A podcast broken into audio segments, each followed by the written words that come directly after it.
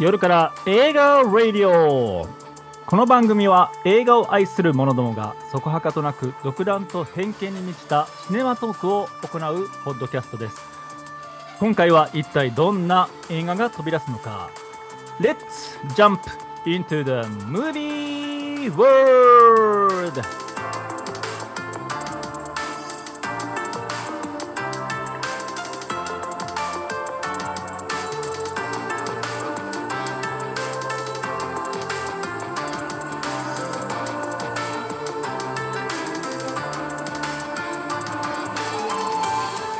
さあ始まりました。夜から映画ラディオボリューム28でございます。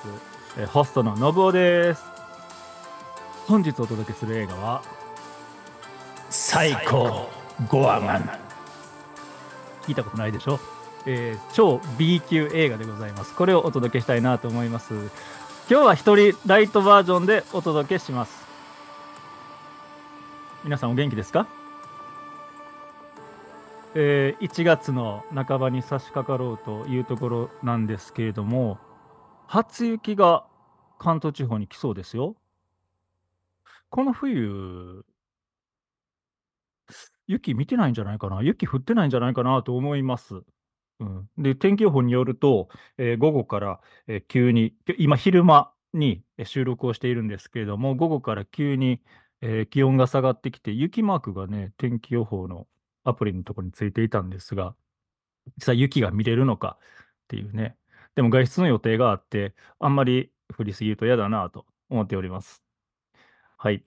えー毎回雑談から始めているんですけれども、えー今日はね、ちょっとカラオケの話をしようかなと思ってます。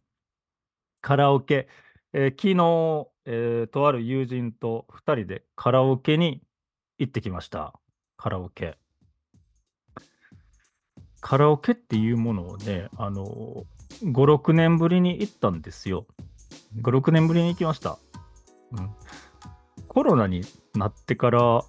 もう全く行かなかったですし、コロナ前も1、2年行ってなかったね。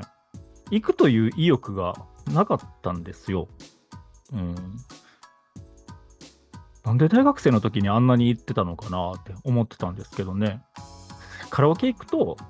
あの、本当にね、30代後半とかになると、あの行く意欲がなくなってきたんです。それなんでかなって思ったら、あのカラオケ行くとうまくやってやろうっていういやらしいそのええかっこしい感情が出てくるんですよね。でそれでなんていうかなんでわざわざそのええかっこしい感情を満たすために行かなきゃいかんのだというふうなやっぱり年もね取ってくるとどどうでもよくなってくるんですよね。うん、それで 行こうぜって自分から言うことはなくなってきたんですよ。でも昨日、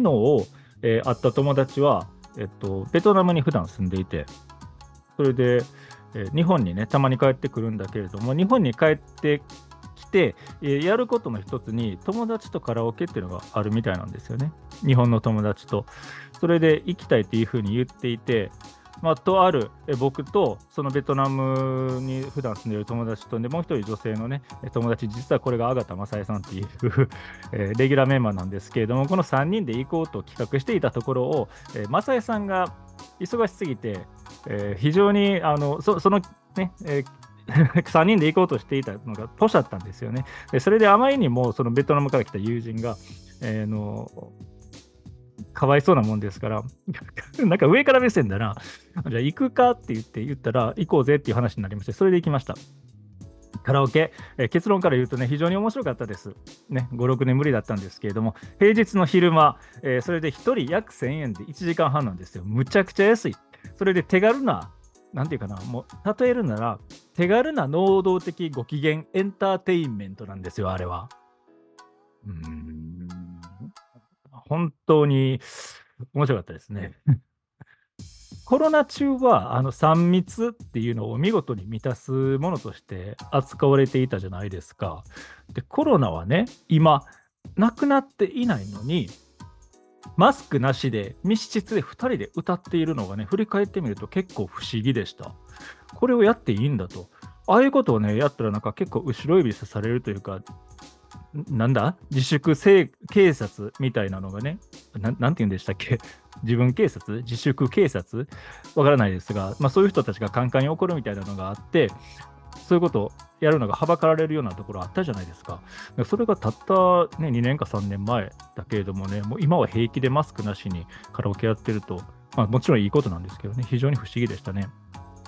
で、えー歌ってみてどうだったかというと、声が。出ない。あの歌うっていう行為自体をもうほぼほぼやらなくなっていたんです、僕。で、2022年にね、えー実はミュージカルに出演して、その時にはね、結構歌ったんですけれども、それを除いてはね、ほぼほぼ歌っていなかった。もうそれでね、声が出ないし、キーもね、これは年のせいか何なのかよくわからないけど、あの高いところがね、ふーって裏返るんですよね。無理です。もうグレーの歌じゃなくても出なかったねっていうのがあって。はい。で、どんな歌を歌ったかというと、5つ下のお友達なんですよね、一緒に行ったのが。で、彼と行って不思議とアニソンの流れになっていきました。何をね、えー具体的には何歌ったかというと、映画ドラえもんの主題歌とか、それからね、これもう年代バレバレですよね。悪魔くん言ってわかります？ヤッターマン、北斗の拳。とか、え80年代のヒーローものとか戦隊ものですよね。宇宙刑事ギャバンとか、電撃戦隊チェンジマン、超新星フラッシュマンって言って分かる人います ?80 年代生まれ、80年代前半生まれだったらね、かろうじて分かるっていうところだと思うんですけれども、自分としてはね、まあ、理想としては、えーケミストリーっていう人たちいたじゃないですか、今もいるのかな、まあ、ちょっと古いかもしれないですけれども、とか、小袋みたいなね、まあ、美しくて優しいやつをね、えー、と綺麗に歌ってやりたいんですけれども、まあ、歌ってて、ああ、これこれって思う、しっくりくるのはね、なんとこの 悪魔くんだのヤッターマンとかなんですよね。あの声が合うのかな？まあ、残念に思えばいいんかどうかちょっとわからないんですけれども、まあ、という具合に、えーアニメソングが非常に面白くて、で、歌った中で、お友達がね、えっ、と、いいねっていうふうに受けてくれたんですよ。で一番受けてくれたのが、銀河鉄道999っていういうアニメーションの主題歌なんですよ。これ2種類ありまして、五大悟っていうバンドが歌ってたやつと、あと、佐々木勲さんと、佐々木勲と杉並児童合唱団っていうバージョン、2つのやつがあるんですよ。それぞれ別々の歌。で、佐々木勲さんの方のね、ちょっと暗い感じのやつを歌ったんですよね。それがね、なんか良かったらしくて、非常に受けてくれました。うん、で、その友達が歌った中で僕が一番良かったのはね、えー銀河流れ星銀っていう、犬が主主人公のアニメーションが大昔にあって、で、それのね、主人 あの主題歌がむちゃくちゃ良かったんですよ。はい。あの、昔のアニメソングって、そのアニメのために書き下ろされてたやつが非常に多かったんです。めっちゃええやつ多いですよ。で、90年代の後半に入ってくると、まあ、どっかのアーティストがね、えー歌ったやつを当てがったりするんですよ。あの例えば、えー GT をグレートティーチャー鬼塚だったら、ラルク・アンシエルが歌うとか、あと、ルローニケンシンっていう、えージャンプのね、漫画を原作にしたアニメーションがあったんですけれどもね、それの主題歌がね、えー川本誠の2分の1っていうう歌があって、アニメーションと全然関係ないみたいな主題歌がね、流行ったり、今はどうなのかなわからないんですけど、でも昔はアニメのための歌だったんですよ。だからね、その中身をちゃんと反映させた熱き魂が入っている歌が多くってね、今聞くとめちゃくちゃいいんです。もスタルもちろんね、ノスタルジーみたいなのもあるんですけれども、はい、でそれでね、良かったのがね、銀河流れ星銀でしたね、僕が聞いた中で。あとは宇宙船サジタリウスっていう、これも知ってる人いるのかな？あの ?1985 年から6年にかけて、えーえ放映していたアニメーションなんですけどね、これのエンディングテーマ、あ主題歌も歌って歌ったのかな？そのお友達が歌ってくれました。えアニソン大会になりました。はいまあ、総じてカラオケっていうのはね、手軽な culture exchange、文化交流なんじゃないかなと思います。自分の知らない世界にね、触れられる、触れることができる。で、冒頭にも言ったけれども、気軽な能動的、受動的じゃなくて、自分でやるご機嫌エンターテインメント、しかも安価でっていうね、あるんじゃないかなと思いますよ。カラオケいいですよ。次はいつ行くのかな？はい。カラオケの話でした。では、えー今日の映画行きたいと思います。本日の映画、最高ゴアマン。最高ゴアマンでございます。どんな話か、えーインターネットから拝借して、えーお伝えしますね。最高ゴアマン。カナダの過激映像集団アストロン6のメンバーでマンボーグ・ザ・ボイドの監督として知られるスティーブン・コスタンスが監督・脚本を手掛けた SF スプラッターアドベンチャー。庭で遊んでいた8歳の少女ミミと、えー10歳の兄ルークは太古の昔より地底に埋められていた悪魔残虐宇宙人を蘇らせてしまう。銀河中から恐れられる残虐宇宙人の復活により地球は絶対絶命の危機に陥るが、えー光る光る謎の宝石を耳が手にしたことで残虐宇宙人は彼女に絶対服従せざるを得なくなる。サイコゴアマンと名付けられた残虐宇宙人は子供のいたずらに付き合う羽目に。その頃、残虐宇宙人の復活を察知した銀河系の怪人たちが抹殺のため地球へと向かっていた。2020年制作95分。カナダ。はい。です。サイコゴアマン。アマゾンプライムのおすすめに出てきたからね、なんとなく、えー見てみました。一言で言うと、めちゃくちゃアホな映画です。アホでしたね、これは。B 級中の B 級。うんえーサイコゴアマンと Google に打っていただいてね、出てくる画像をご覧いただくと分かると思うんですが、あのほんまに2020年代の作品って聞きたくなるぐらい、しょぼかったです。あのね、でもだからっつってあの悪いわけじゃないんですよ。今日紹介したいのは、このサイコゴアマンの魅力をあくまで説明したいと思います。あのごあのお伝えしたいと思います。はい。あのね、この、センスが小学生、ね、あの中二病っていう表現があるんですけれども、ありますよね。中二までいかないね。あの小学生があの自由帳に書き殴ったアイデアを、まあそのまんまやりましたねっていう風な映画でした。で、全編ね、90何分、ツッコミどころばっかり。まずね、このゴアマンが掘り出されるっていうストーリー、さっき説明したんですけれども、あの サイコゴアマン、これか歌唱ですよ。サイコゴアマンっていうのは、ミミっていう女の子が勝手につけた名前なんですけれども、この埋まってる場所ですよ。家の裏庭っていうね、残虐宇宙人が家の裏な裏庭にそもそも埋まってますかっていう。しかも、少年少女がスコップでふ掘って届く浅さですよ。地球ってね、広くて、あの山も谷も海底もあるんですよね。それがなんであの家の裏庭に埋まっとるんだと。その設定からもうおかしいんですよね。そして、えーとあのいろんな怪人が登場するんですけれども、ゴアマンとはじめとす、ゴアマンをはじめとする宇宙人、ね、いろいろ登場するんですが、地球に来るんです。で、この怪人たちのスーツですよ。CG ほぼほぼ使ってないですから、CG みたいなの。もう見た感じ、低予算でわかるんですよ。CG とかじゃなしに、このスーツアクターが中に入って、この着ぐるみで、えー芝居をしてるんですよね。で、もう見た感じ、70年代とか、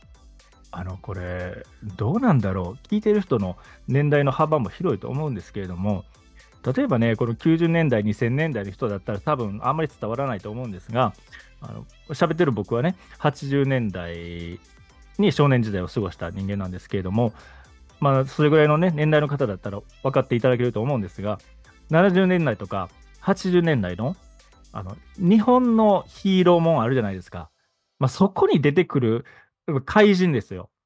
で、それも1週間に1回あの放映しているような番組に登場する怪人が着ているような、もうまんまなんですよね。まあ、中に人が入ってますよねっていう、まあ、そういうのが登場してきてね、どこの国のやつを見ているかっていうか、でもそれがね、あのしょぼいんですよ。しょぼいけど、そこがかえって、なんかの自分の中のそのノスタルジックな気持ちをかきたてるような感じで、見ていて、いつのやつを見ているんかな？で、この違和感もありつつも懐かしい気持ちになったりしましたね。で、このね、えー、主役主役なのか、これは。誰が主役なんだろう？一応悪者なんだけれども、話の中心はこのゴアマンなんですよ、ゴアマン。で、ゴアマンっていうやつのね、この残虐宇宙人の見た目が、なんちゅうの、色が暗すぎる上に、半魚人みたいな見た目なんですよね。うん、でもこいつも着ぐるみですから、あの関節もあの固まってるっぽい感じで、このスーツだから非常に動きが悪いんですよね。そんなやつをずっと見せられていて、ね、で、デザインもあんまりその洗練されてなくてね、なんて言うんだろうね、このピッコロ大魔王を実写化したみたいな感じの、しかも色が黒いみたいなね、トゲトゲしてって、みたいな感じのね、しょぼさで。で、出てくる宇宙人軍団もね、あの、ただ、鎧をちょっと、あいかつくしましたよとか、巨大なバケツに足が生えてますよみたいなね、宇宙人が出てくるんですよね。これ、いかにも、この、僕は少年時代、仮面ライダーブラックってやつを見てたんですけども、まあ、仮面ライダーブラックは毎週出てくる怪人と、で、悪の組織がいるんですよね。ゴルゴムっていうやつとか、これ分かる人にはしか分からへんけれども、あと、クライシス帝国みたいなね、えー、悪の幹部みたいなのがおるんですよ。まさにあんな感じです。でね。もうとにかくしょぼいと。で、それからネーミングですよ。あの、最高ゴアマンって、最高ゴアマン、ゴアマン。なんか名前が正確にあるんですよ、そのゴアマンには。で、それもちょっとね、忘れちゃったんですけど、いかつい名前の方からのね。で、このサイコゴアマンっていうのは女の子がつけたんですけれども、小学生の、あの、これ、サイコというのはね、ちょっと調べてみたんです。えー、精神病、精神病者、精神病の人って出てきました。これはね、多分あんまり多用したらあかんワードなんじゃないかなと思います。それから、ゴアっていうのは残酷っていう意味で、要は精神病残酷残酷人みたいな残、残酷男みたいなノリなんでしょうね。まさに小学生が本当にいい加減につけたような名前で、で、例えばね、あの、僕たちが近所の家に、ちょっと、なんていうかな、あの、お年を召された、あの、おばあさんが住んでいたとしましょうよ。で、窓からずっと外を見ているみたいなね、あの、人がいたとして、そうそういうおばあちゃんに、妖怪おばばって名前つけるみたいな感じですよ。まあ、そんなのにそれがしかもタイトルっていう、最高ゴアマン。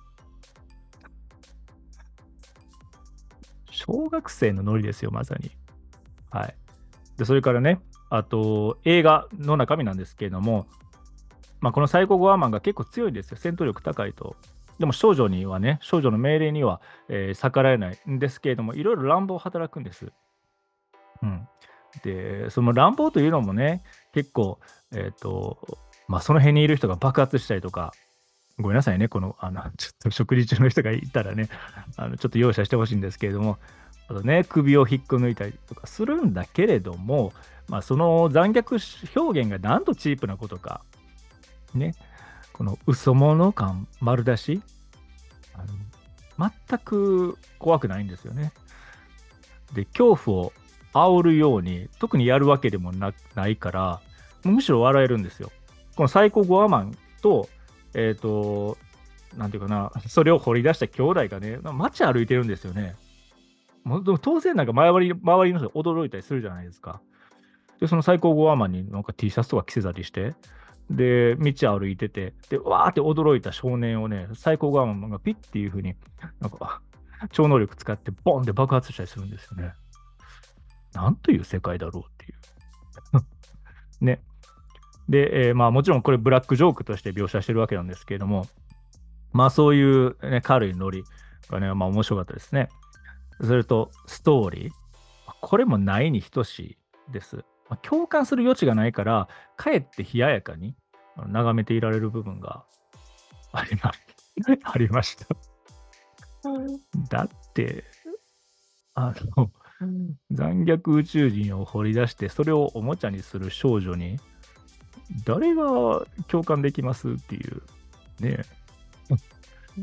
まあ、それを止めようとする兄も気弱なだけで、まあ、その人に別に感情移入するでもないですし、で、掘り出されたゴアマンも結構命令を聞かされる他は好き勝手やるわけですから、ね全然危機感も何もないっていう感じでしたね。はい。でそんな最高ゴアマンです。ま、面白いところ言おうと思ったらいくらでも言えるんですけどね。もう最高ゴアマンの能力もいろいろあって、あまり細かいネタバレは、えー、言いたくないんですけれども、あの、ね、人を爆発させるとか、まあまあね、首を引っこ抜くとか、いろいろやるんですけど、なんかね、変身させるとかできるんですよね。人を、地球人をね。で、モンスターに変身させて。で、モンスターに変身させられたとある子供が出てくるんですけどね。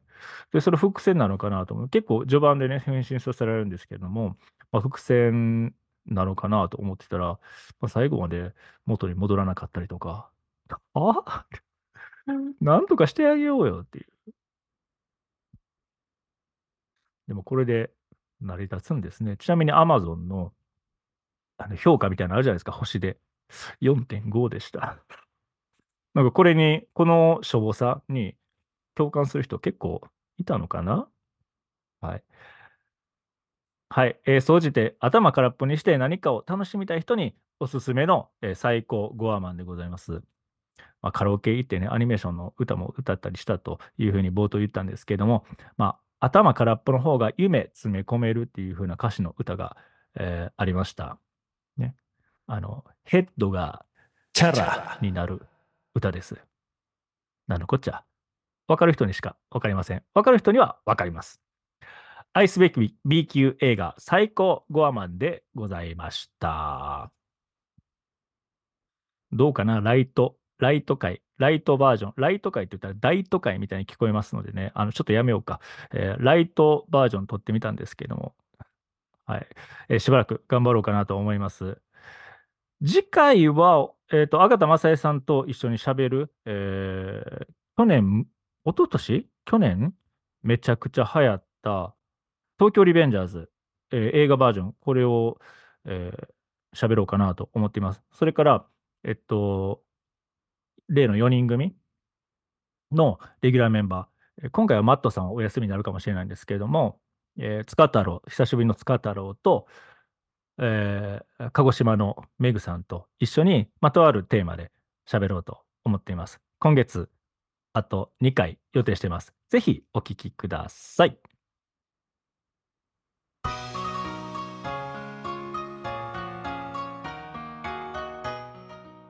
夜から映画ラディオ1月第2回ライトバージョンお届けしました。まあ、たまにはね、B 級やっていきたいと思いますよ。まあ、くだらないものをえ みんなでクスクス笑いながら、あこのクスクス笑うというのがね、この、えー、夜から映画ラディオのテーマなのかなというふうにだんだん分かってきました。僕はね、えーと、みんなであの世界の片隅でクスクス一緒に笑いたくてこれをやってるんじゃないかなと、えー、思い始めてます。なので、えー、映画っていう切り口でみんなで一緒にクスクス笑っていければ嬉しいです。では皆さん次回お会いしましょう。さようなら